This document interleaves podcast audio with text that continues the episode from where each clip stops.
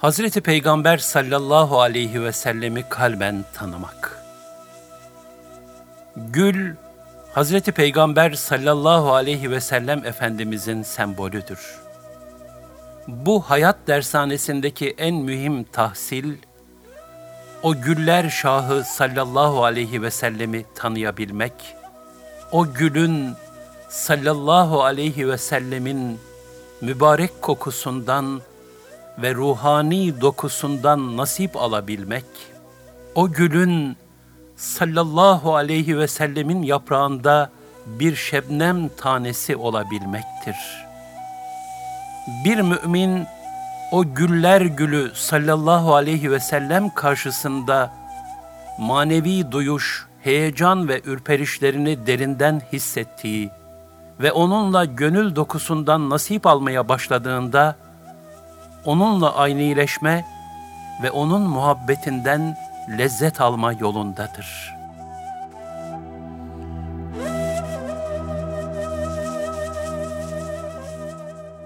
Hazreti Peygamber sallallahu aleyhi ve sellemi kalben tanımak. Bir derviş arif bir zata sorar.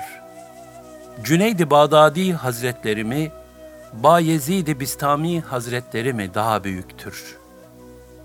O zat şu cevabı verir.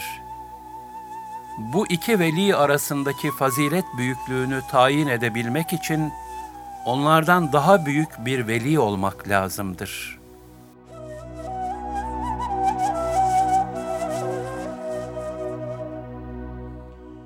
Yani Allah dostlarının fazilet ufkunu tam olarak kavrayabilmek, devme idraklerin kârı değildir.'' Beşeri idrak, Allah'ın veli kulları hakkındaki fazilet takdirinden bile acizken, Allah'ın Habibinin kadri kıymetini ne kadar takdir edebilir ki? Acaba kelimelerin mahdut imkanlarıyla yazılan bütün siret kitapları, hakikati Muhammediye'nin kaçta kaçını ifade edebilir? Üstelik onu anlatmaya kalkan her kalem sahibinin gönlündeki muhabbet nispetinde bir ifade kudretine sahipken,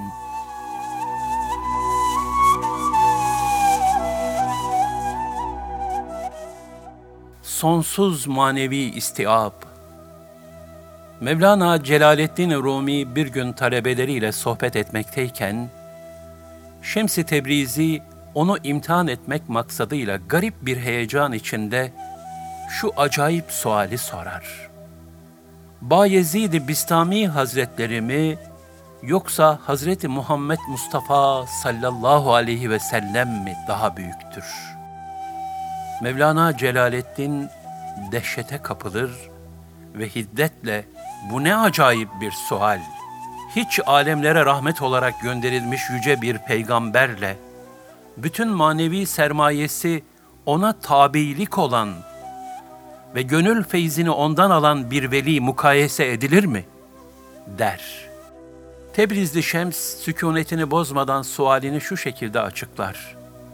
Öyleyse neden Bayezid Rabbinden cehenneme konulmasını ve vücudunun orada hiçbir günahkara yer kalmayacak derecede büyütülmesini talep ettiği, lakin bunun zıttına küçük bir ilahi tecelli karşısında da şanım ne yücedir, kendimi tesbih ederim dediği halde Hazreti Peygamber sallallahu aleyhi ve sellem sayısız tecellilere rağmen büyük bir mahviyet içerisinde bulunuyor ve nail olduğu ulvi derecelerle yetinmeyerek Rabbine hamd ve şükür halinde ve ona yakınlık arzusuyla daima istiyor, istiyor, sürekli istiyordu der.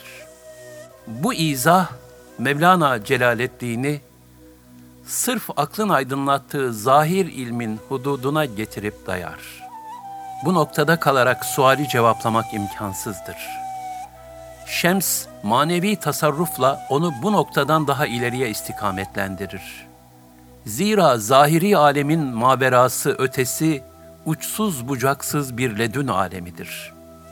Böylece Şems muhatabını onda mevcut olduğu halde habersiz bulunduğu manevi ufkun derinliklerine doğru şimşek süratiyle bir keşif seyahatine çıkarmış olur. Bu ani gelişmenin tesiriyle Hazreti Mevlana, daha evvel ezberlemiş bulunduğu zahiri ilmin mütalalarından biriymiş gibi kolaylıkla şu cevabı verir. Bayezid'in şanım ne yücedir, kendimi tesbih ederim. Ben sultanlar sultanıyım sözü manevi bir işba, bir doymuşluk halinin ifadesidir. Yani onun manevi susuzluğu küçük bir tecelli ile giderilmiş oldu. Okyanusun hacmi sonsuzdu. Lakin onun kalbi istiabı bu kadardı. Bu yüzden küçük bir tecelli ile ruhu artık talepsiz hale geldi. Sekre sürüklendi. Akıl aleminin dışına çıktı. Hazreti Peygamber sallallahu aleyhi ve sellemse elem neşrah leke sadrak sırrına mazhar olmuştu. İlahi tecelliler kendisini her taraftan kuşattığı halde kainat kadar geniş olan gönül alemi bir türlü kanmıyordu. Kulun Rabbi ile arasındaki mesafe sonsuz kere sonsuz olduğu gibi, onun kalbi istiabı da sonsuzdu. Bu yüzden mazhar olduğu namütenahi tecelliler bile onun ilahi aşkını teskine kafi gelmiyor. Bilakis sonsuz bir iştah ve iştiyakla susadıkça susuyor, içtikçe de susuzluğu artıyordu. Yüce Mevlasına her an daha da yakın olmayı arzuluyordu. Her an bir halden diğer bir hale yükseliyor ve her yükselişte de bir önceki haline tövbe ederek Ya Rabbi seni gereği gibi ve layık olduğun veçile tanıyamadım. Sana hakkıyla kulluk yapamadım diye istiğfar ve tazarruda bulunuyordu. İşte Mevlana Hazretleri bu nevi sır ve hikmet tecellileriyle olgunlaşarak zahiri ilimlerin hudutlarını aştı, gönül ikliminde aşkı peygamberi ile bambaşka mana ırmakları çağaldayan ve dilinden hikmetler fışkıran büyük velilerden oldu.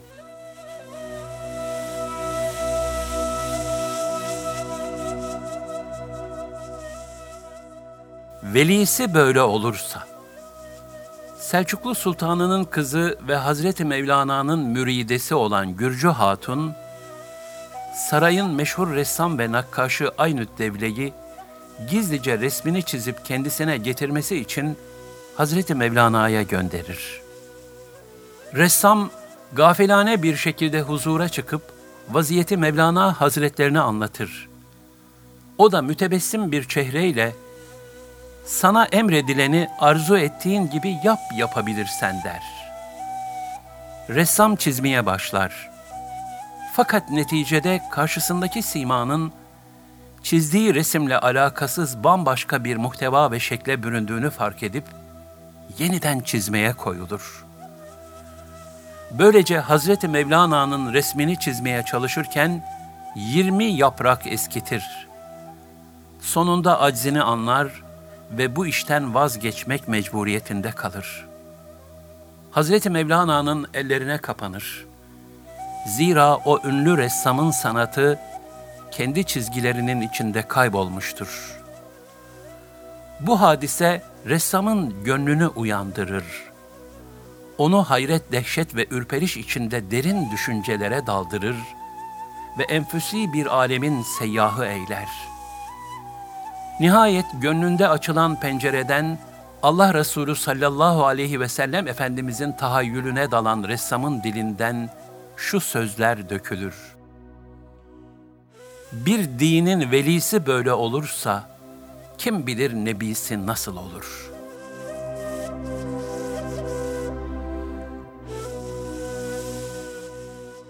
Gönderenin kadrince olur.'' Halid bin Velid radıyallahu an bir seriye esnasında Müslüman bir aşiretin yanında konaklar. Aşiret reisi ona bize Resulullah sallallahu aleyhi ve sellem Efendimiz'i anlatır mısınız der.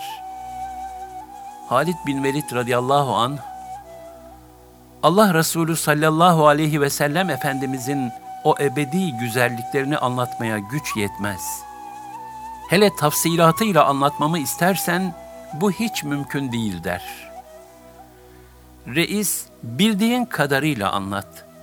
Kısa ve öz olarak tarif et deyince Halit radıyallahu an şu karşılığı verir. Er-Resulü ala kadril mursil. Gönderilen gönderenin takdirince olur.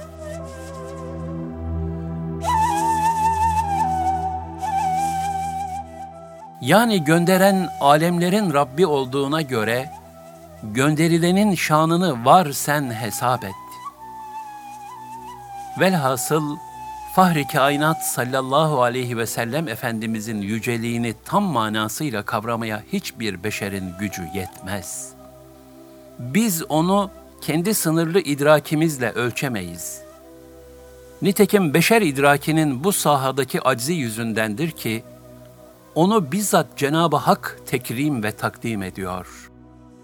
Onun şanını ifade sadedinde, Allah ve melekleri peygambere salat ederler. Ey müminler! Siz de ona salavat getirin ve tam bir teslimiyetle selam verin. El-Ahzab 56 buyuruyor. Resul-i Ekrem sallallahu aleyhi ve sellem Efendimizin bir hilkat bediası, yani yaratılış şaheseri ve eşsiz bir sanat harikası olduğunu bizzat Cenab-ı Hak beşer idrakine ilan ediyor. Bu itibarla onu anlamak, Hakk'a kullukta en mühim basamaktır. Onu anlamadan, onu tanımadan, onun izinden gitmeden ve onun gönül hassasiyetlerinden nasip almadan ne imanımız tam bir iman olur.'' ne Kur'an'ı tam olarak idrak edebiliriz ne de kulluğumuz tam bir kulluk olur. Ayet-i kerimede buyurulur. Resulüm onu ruhul emin, Cebrail, ikaz ve irşad edicilerden olasın diye apaçık bir Arap diliyle senin kalbine indirmiştir. Eş-Şuara 193-195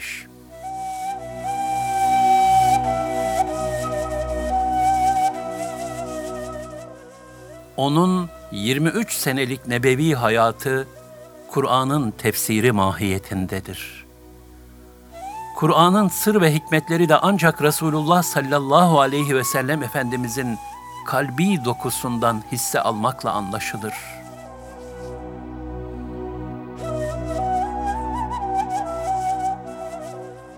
Onu tanımanın en feyizli yolu Resul-i Ekrem sallallahu aleyhi ve sellem Efendimiz'i tanımak, onu satırlardan okumaktan ziyade sadırlardan okumakla mümkündür. Yani nebevi ahlakla ahlaklanmış, takva ehli, alim ve ariflerin gönül alemlerinden feyiz ve ruhaniyet alarak okumak icap eder. O sallallahu aleyhi ve sellem kamil manasıyla ancak takva sahibi müminlerin kalbi duygularıyla okunabilir. Ona takva ile ne kadar yaklaşabilirsek, onu ancak o nispette tanıyabiliriz. Ayet-i kerimede buyurulur, Siz takva sahibi olun, Allah size bilmediğinizi öğretir. El-Bakara 282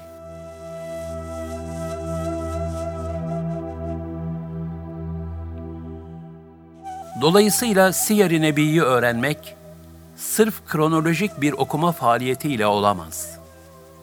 Siyer-i Nebi'yi en iyi bilenler, hayatları en çok Resulullah sallallahu aleyhi ve sellem Efendimiz'e benzeyenlerdir. Onu en iyi tanıyanlar, takva hayatı içinde olan ve onun sünnetini titizlikle yaşayıp, muhabbet ve hasretle o rahmet güneşine hilal olan hak dostlarıdır. Zira onlar bir gölgenin sahibine olan mutlak sadakat ve bağlılığıyla Allah Resulü'nün nurlu izinden yürürler. Peygamber Efendimiz sallallahu aleyhi ve sellem ayet-i kerime ile teyit edildiği üzere asla hevasından konuşmazdı. O yalnızca kendisine vahyedilenin tercümanı, tatbikatçısı, açıklayıcısı, tebliğcisi ve temsilcisiydi. Fenafir Resul yani Resulullah muhabbetinde fani olmuş hak dostları da nefislerinden, heva ve heveslerinden konuşmazlar. Onlar bir ney gibi iç alemlerini masivadan boşaltmış olduklarından, onlardan duyulan bütün irşat sadaları, ahlakıyla ahlaklandıkları enbiya nefesinden bir hissedir. Onların kalpleri hak ve hakikat nurlarının aksettiği mücella bir aynadır. Nebevi ifade ile Cenab-ı Hak onların işiten kulağı, gören gözü, tutan eli, yürüyen ayağı, akleden kalbi ve konuşan dili olmuştur.''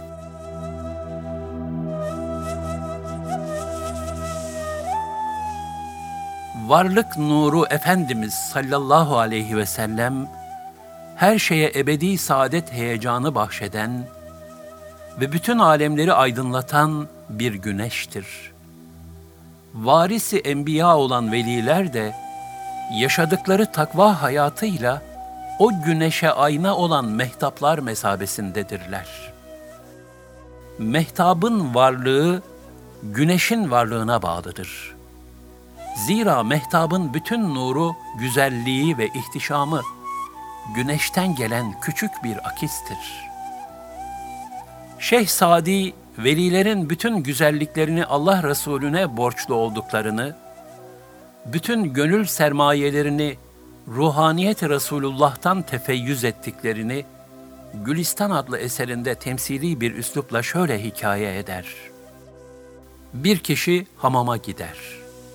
Hamamda dostlarından biri kendisine temizlenmesi için güzel kokulu bir kil, temizleyici toprak verir. Kilden ruhu okşayan enfes bir raiha yayılır. Adam kile sorar, A mübarek, sen misk misin, amber misin? Senin gönül çekici güzel kokunla mest oldum. Kil ona cevaben şöyle der, Ben misk de amber de değilim. Bildiğiniz alalade bir toprağım. Lakin bir gül fidanının altında bulunuyor ve her seher gül goncalarından süzülen şebnemlerle yoğruluyordum. İşte hissettiğiniz, gönüllere ferahlık veren bu raiha o güllere aittir. Gül, Hazreti Peygamber sallallahu aleyhi ve sellem Efendimizin sembolüdür. Şu fani hayat dershanesindeki en mühim tahsil de o güller şahını tanıyabilmek. O gülün mübarek kokusundan ve ruhani dokusundan nasip alabilmek, o gülün yaprağında bir şebnem tanesi olabilmektir. Bu yolda gereken en temel malzeme ise ona olan muhabbettir.''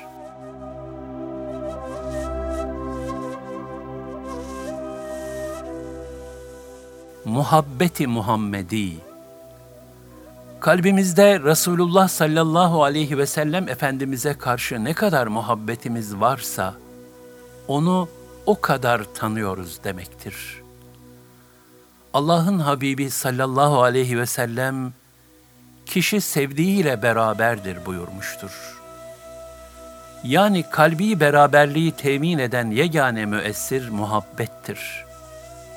Muhabbet, gönülleri adeta bir cereyan hattı gibi birbirine bağlar. Yine bu hal fizikteki birleşik kaplar misalidir. Birbiriyle muhabbet irtibatı sürdüğü müddetçe keyfiyetler de birbirine benzemeye başlar. Zevkler, nefretler, duyuşlar ve görüşler aynılaşmaya meyleder. Birbirini gerçekten seven iki kişi birbirine müşterek sevdiklerinden ikram ederek hediyeleşir. Hangi çiçeği seviyorsa onu götürür. Neden hoşlanıyorsa onu yapar. Zira seven sevdiğinin sevdiklerini de sever. Sevmediklerini sevmez, onu hatırından çıkarmaz, dilinden düşürmez.''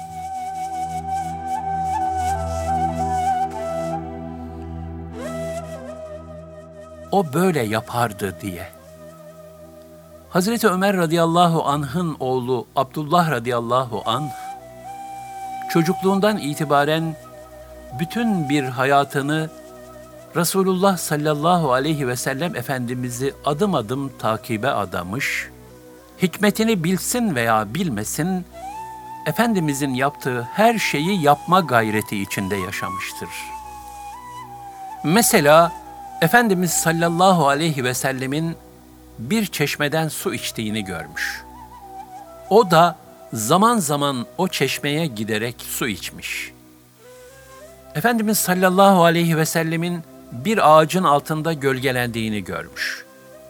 O da ara sıra o ağacın altında gölgelenmiş. Yine Efendimizin mübarek sırtını bir kayaya yaslayıp biraz oturduğunu görmüş. O da bazen uğrayıp o kayaya sırtını vererek bir müddet oturmuştur. Yine Abdullah İbni Ömer radıyallahu anhuma bir hac esnasında Cebeli Rahme'nin kenarındaki bir kayanın üzerinde bir müddet oturmuştu. Kendisine bunun sebebi sorulduğunda Peygamber Efendimiz sallallahu aleyhi ve sellem veda haccı sonrasında bu kayanın üzerinde bir müddet oturmuştu karşılığını verdi. Yine bir kervanla yolculuk ederken bir yerde kervanı durdurmuş ve az ilerideki bir tepenin üzerinde bulunan ağacın yanına gidip gelmişti. Bu hareketinin sebebini soranlara da Resulullah sallallahu aleyhi ve sellem bir gün buradan geçerken o ağacın altına gidip gelmişti buyurdu. resul Ekrem sallallahu aleyhi ve sellem Efendimiz'i bir gölge gibi takip etmeye çalışan bu aşık sahabinin vefatındaki hali de çok ibretlidir.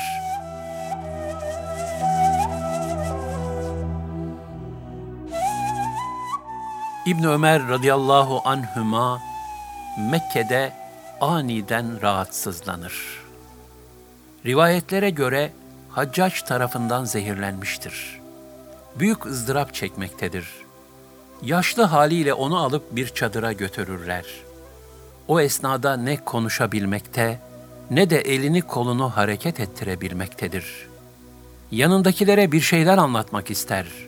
Lakin onlar ne istediğini anlayamazlar. Çaresiz bir şekilde beklerken o esnada çadıra Abdullah İbni Ömer'i yakından tanıyan biri girer. Onlar hemen o kimseye Abdullah İbni Ömer'in kendilerine bir şeyler anlatmak istediğini fakat anlayamadıklarını söylerler. O kimse siz az önce ona ne yaptınız diye sorar. Onlar da abdest aldırdık derler. O kimse yine sorar. Peki abdest aldırırken kulağını mesettiniz mi? Hayır unuttuk derler. O zat siz onu tanımıyor musunuz? O hayatı boyunca Resulullah sallallahu aleyhi ve sellem Efendimizin yaptığı her şeyi yapmaya, sakındığı her şeyden de sakınmaya çalıştı der.'' Bunun üzerine hemen kulağının arkasını mesederler. Bundan sonra Abdullah İbni Ömer radıyallahu anhüma hazretlerinin sıkıntısı dağılır, rahatlayıp tebessüm eder ve ardından mübarek ruhunu huzur içerisinde teslim eder. İşte gönülleri muhabbeti Muhammedi ile dolu aşık sahabiler, Resulullah sallallahu aleyhi ve sellem Efendimizin dile getirdiği emirler kadar onun ima ve işaretlerine bile büyük bir hassasiyetle dikkat ederlerdi. Öyle ki onu salih bir amel üzere bir defa görmeleri kafiydi. Ayrıca bunu emretmesine gerek kalmaz. O güzel sünneti ömür boyu tatbik etmeye çalışırlardı.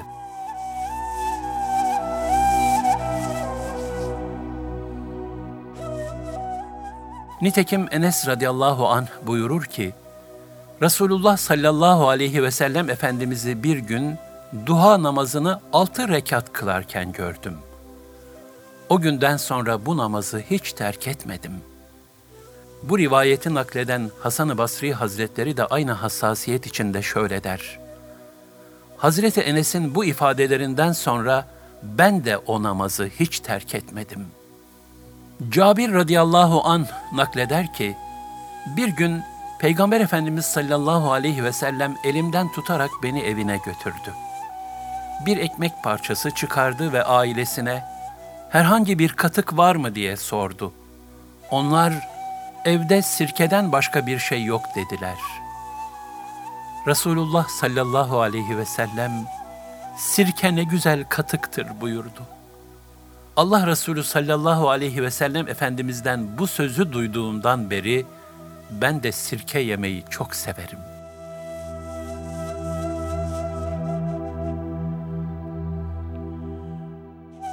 İşte muhabbeti Muhammedi ile dolu yüreklerde zevkler ve lezzetler dahi böylesine değişiyordu.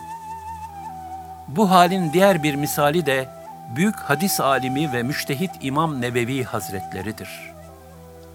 O da Resul-i Ekrem sallallahu aleyhi ve sellem Efendimiz'e öyle bir hassasiyetle tabi olmaya çalışıyordu ki, Allah Resulü sallallahu aleyhi ve sellemin karpuzu nasıl yediğini bilmediği için, onun tarzının dışında hareket etmekten korkarak, ömrü boyunca karpuz yememiştir.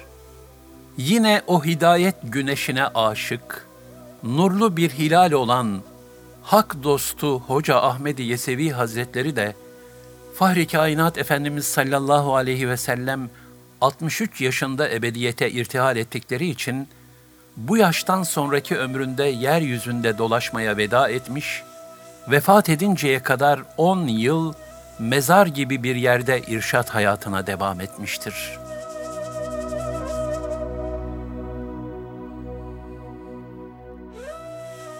Allah Resulü sallallahu aleyhi ve sellemin müezzini, cennet bahçesinin yanık bülbülü, Hazreti Bilal radıyallahu anh de, Efendimizin ukbaya irtihalinden sonra Medine'de duramamıştı. Ömrü boyunca Efendimiz sallallahu aleyhi ve selleme kavuşacağı günün hasretiyle yaşayan bu Resulullah aşığı, 60 küsür yaşında Dımaşk'ta vefat etti.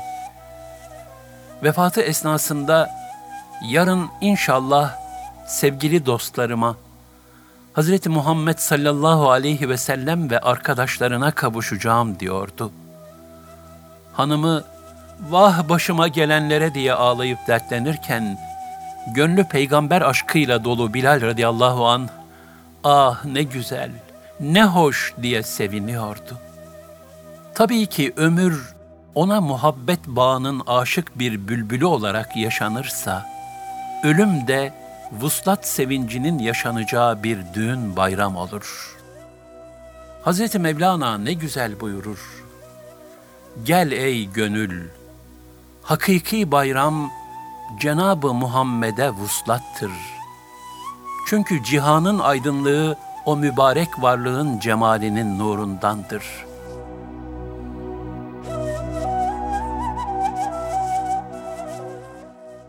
İşte bu nura pervane olan aşık gönüller için ölüm bir şebi aruz, düğün gecesi ve mesut bir vuslat anıdır. Nitekim Resul-i Ekrem sallallahu aleyhi ve sellem Efendimizin hayat arkadaşı ve müminlerin annesi Hazreti Ayşe radıyallahu anh'ın şu hali ne kadar ibretlidir.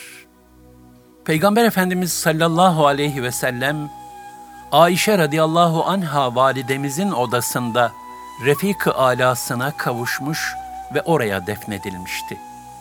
Hayatındayken Allah Resulüne zevce olma saadetine erişen Ayşe validemiz, vefatından sonra da Efendimizin kabrinin bulunduğu bu odayı bırakmadı. Adeta sadık bir türbedarı gibi kabri saadetin yanı başında yaşamaya devam etti.''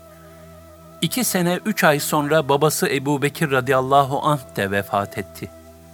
O da Efendimizin ayak ucuna defnedildi. Geriye sadece bir kabirlik yer kaldı. Hazreti Ayşe radıyallahu anha burayı kendisine ayırmıştı.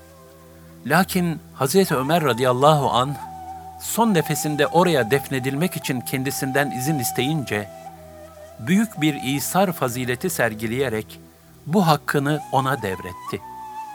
Rivayete göre Hazreti Ayşe radıyallahu anha validemiz, hücre-i saadetlerinde sadece Peygamber Efendimiz ve Hazreti Ebu Bekir'in kabirleri varken, onların yanında rahat bir şekilde hareket edebiliyordu. Fakat Hazreti Ömer radıyallahu anh'ın defnedilmesinden sonra, yüksek haya duygusu sebebiyle araya bir perde çektirerek odasını ikiye böldürdü.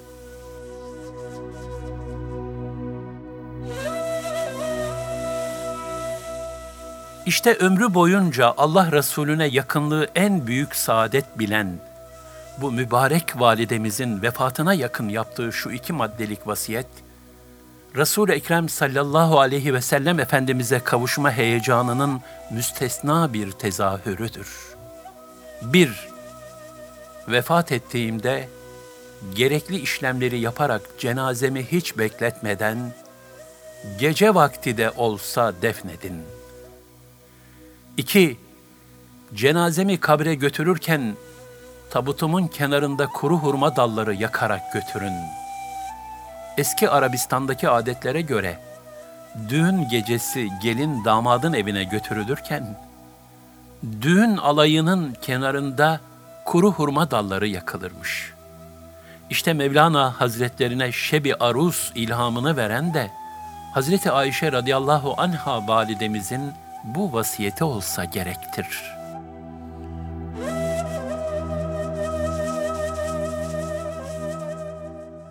Sünnet-i seniyye hassasiyeti. Allah Resulü sallallahu aleyhi ve sellem Efendimiz'i tanımanın ve ona muhabbetin en büyük delili, onun sünnetini güzelce tatbik edebilmektir. Kalplerde muhabbeti Muhammedi olmadan sünnete ittiba, sureta ve zoraki bir ittibadır ki, gönül feyzinden, ruhaniyet ve manevi bereketten mahrumdur. Abdullah bin Deylemi, sünnete aşk ile bağlılığın ehemmiyetini şöyle ifade eder.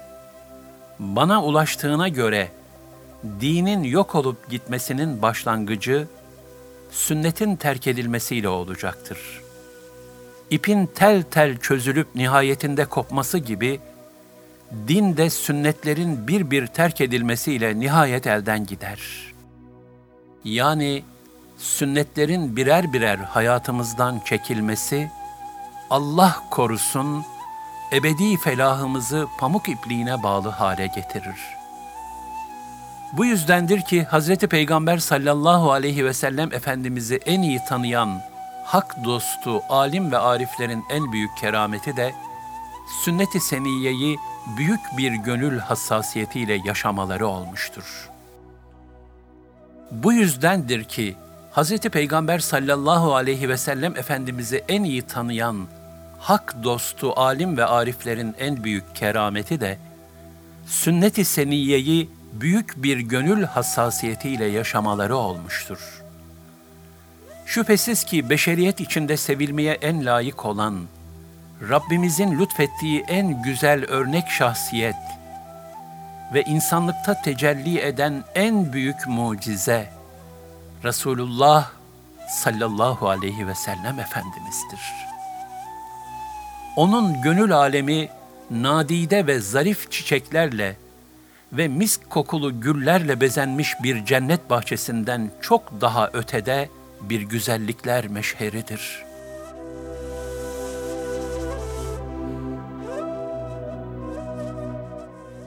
İşte bu noktada kendimize bazı sualleri sormaya mecburuz.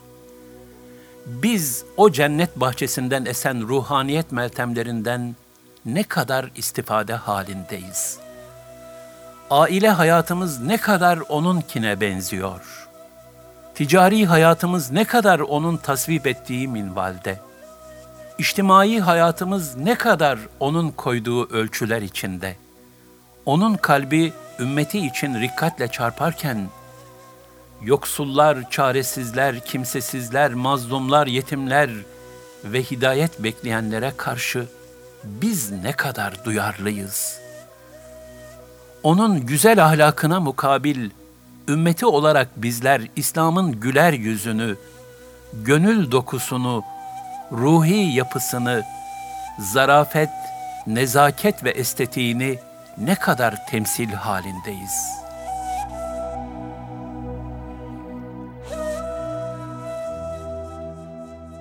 Cenab-ı Hak bizleri yüce zatına samimi bir kul, Nebi-i muhteremine layık bir ümmet eylesin.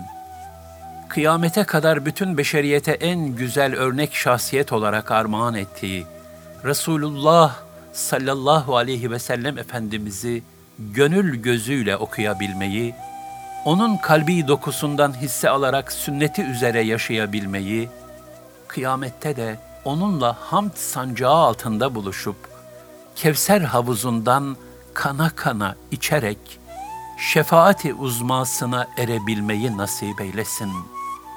Amin.